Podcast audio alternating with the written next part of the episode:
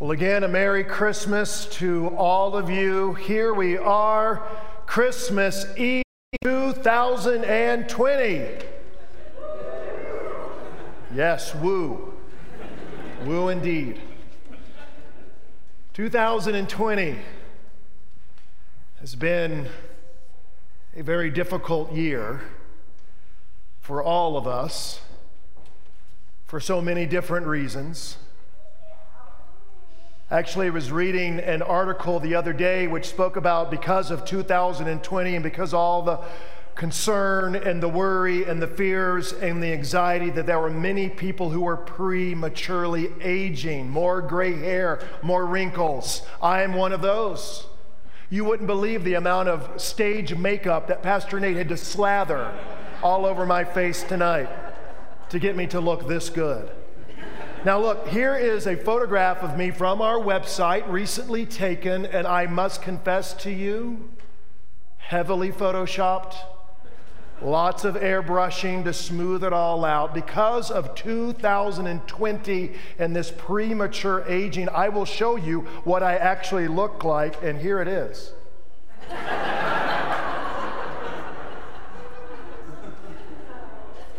it has been a very difficult year this 2020. And I'm going to show you another photograph that isn't a joke. It's one that when I see it, it can bring up a well of emotion. This is a photograph of our Father Lutheran Church a year ago today, Christmas Eve of 2019, which looked like this. And there we were, over 600 people crammed into this room and we were together, and there was community, and there was hugging, and families and extended families were all together. It's been a difficult year, 2020. But what if, what if we had some sort of magical pair of Christmas glasses that we could look through, these lenses that would help us to see through the dreariness and to see through the gloom and see through the mess of our lives in 2020? What if there was a way that we could see through all of the, the worries and the fears that we've all kind of shared collectively together and we can just see something more beautiful and more wonderful and amazing and astonishing? A deeper reality, something that God was up to? What if we could had a pair of lenses we could see through? Well, we have it. It's called Christmas. It's what Christmas is all about. Here in Luke chapter 2, well known words written 2,000 years ago by a great historian named Luke.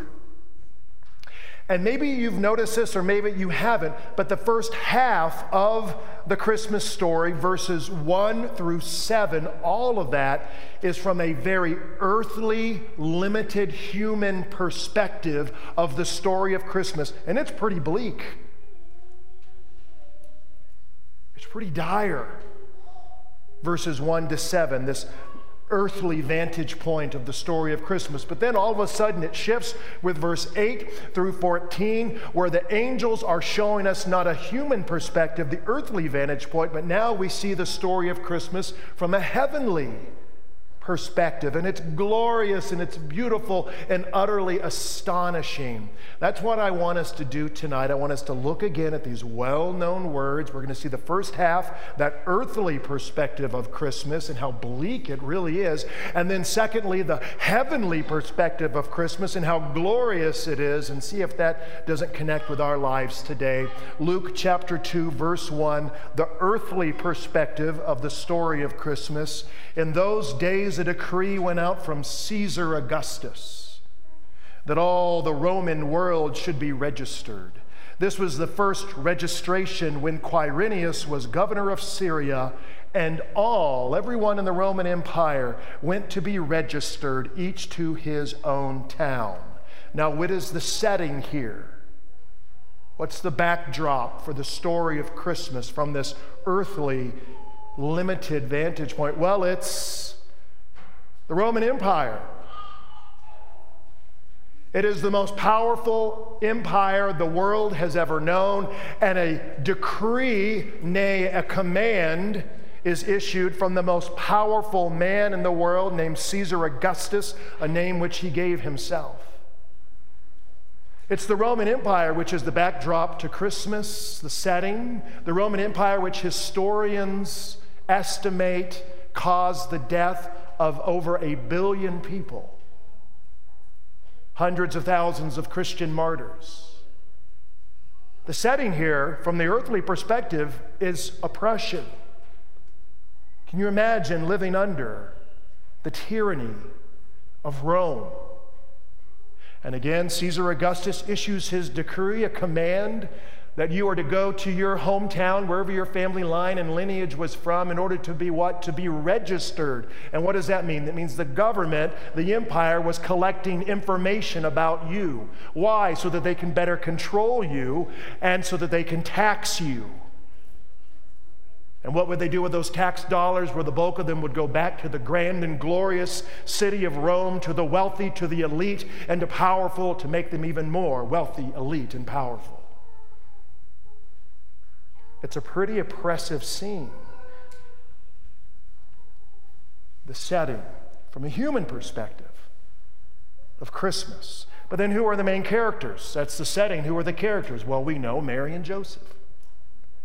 And it says here that Joseph also went up from Galilee from the town of Nazareth to Judea to the city of David, which is called Bethlehem, because he was of the house and lineage of David, to be registered with Mary, his betrothed, who was with child.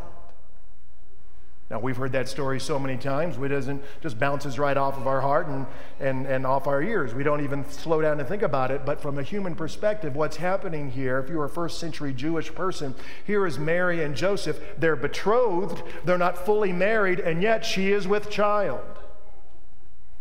And that means Mary and Joseph would have been shunned and shamed by the community in which they grew up in. And they would have been socially shunned and shamed in, in large part from their own family. That's very likely why they're traveling to Bethlehem by themselves and not with their larger family group. They would have been shamed and shunned. They would have been social outcasts, but also spiritual outcasts as well because of this great and grievous sin. They would have been outside of the synagogue. They would have been outside of the covenant of God's people. Oh, and Mary and Joseph, where are they from? Well, they're from Nazareth. And as someone would say one time, can, can, anything good come from there? Nazareth? Nazareth was flyover country. Nazareth, look, I'm from Tennessee. I was born in Mississippi. I can say this Nazareth was the rednecks. They were the hillbillies. They were the people that people pointed and laughed. And Mary and Joseph are a couple of rednecks from a redneck town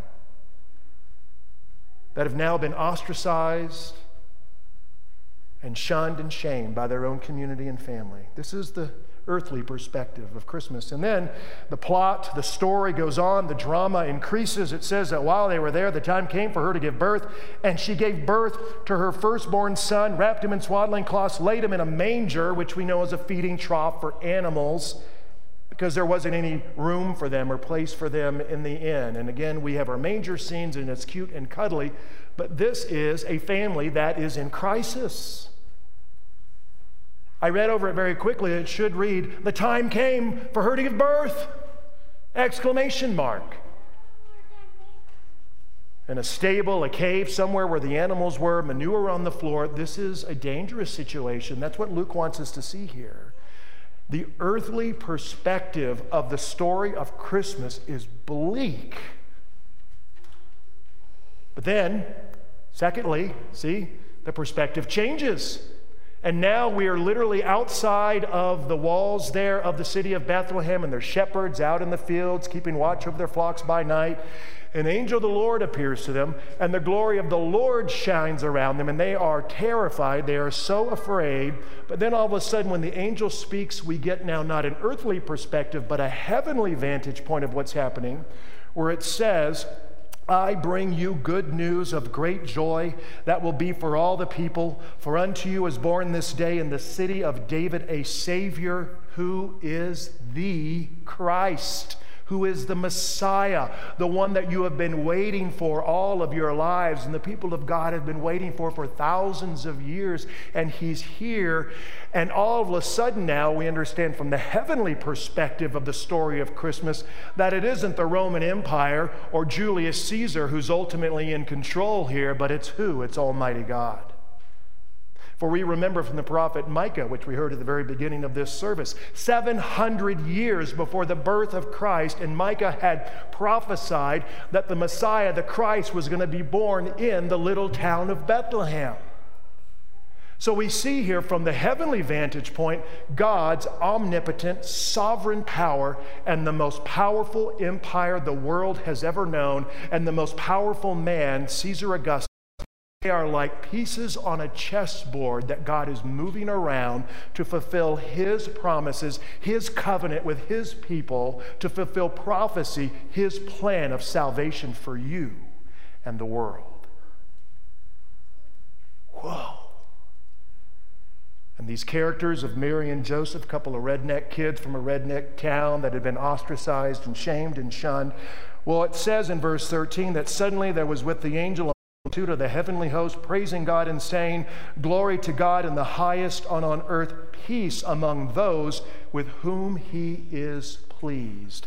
God was so pleased with Mary and Joseph. And here we see God taking the values of the world and he's turning them, as he always does, completely upside down and inside out. The ones who were shunned and shamed by the religious leaders of the day God says, Oh, I am pleased with you.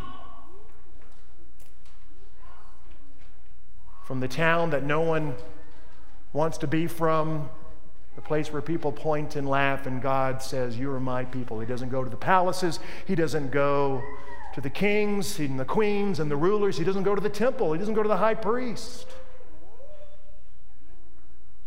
He goes to these poor peasants it says, I am pleased with you. And finally, the says she gave birth to her firstborn son and wrapped it in swaddling cloths. And look, all of our manger scenes and the paintings, there's a little halo, or there's warm glowing light, or there's light radiating or beaming from the face of Christ. That wasn't there from the earthly perspective.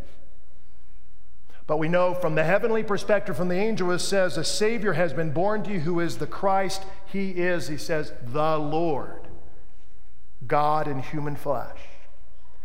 As the Apostle John would later go on to write in the very first verses of his gospel, that in the very beginning, before there was time or space or anything in this physical universe, in the very beginning was the Word, and the Word was with God, and the Word was God, and the Word became flesh and made his dwelling amongst us. And John says, and we beheld his glory, glory as of the only Son from the Father, full of grace and truth.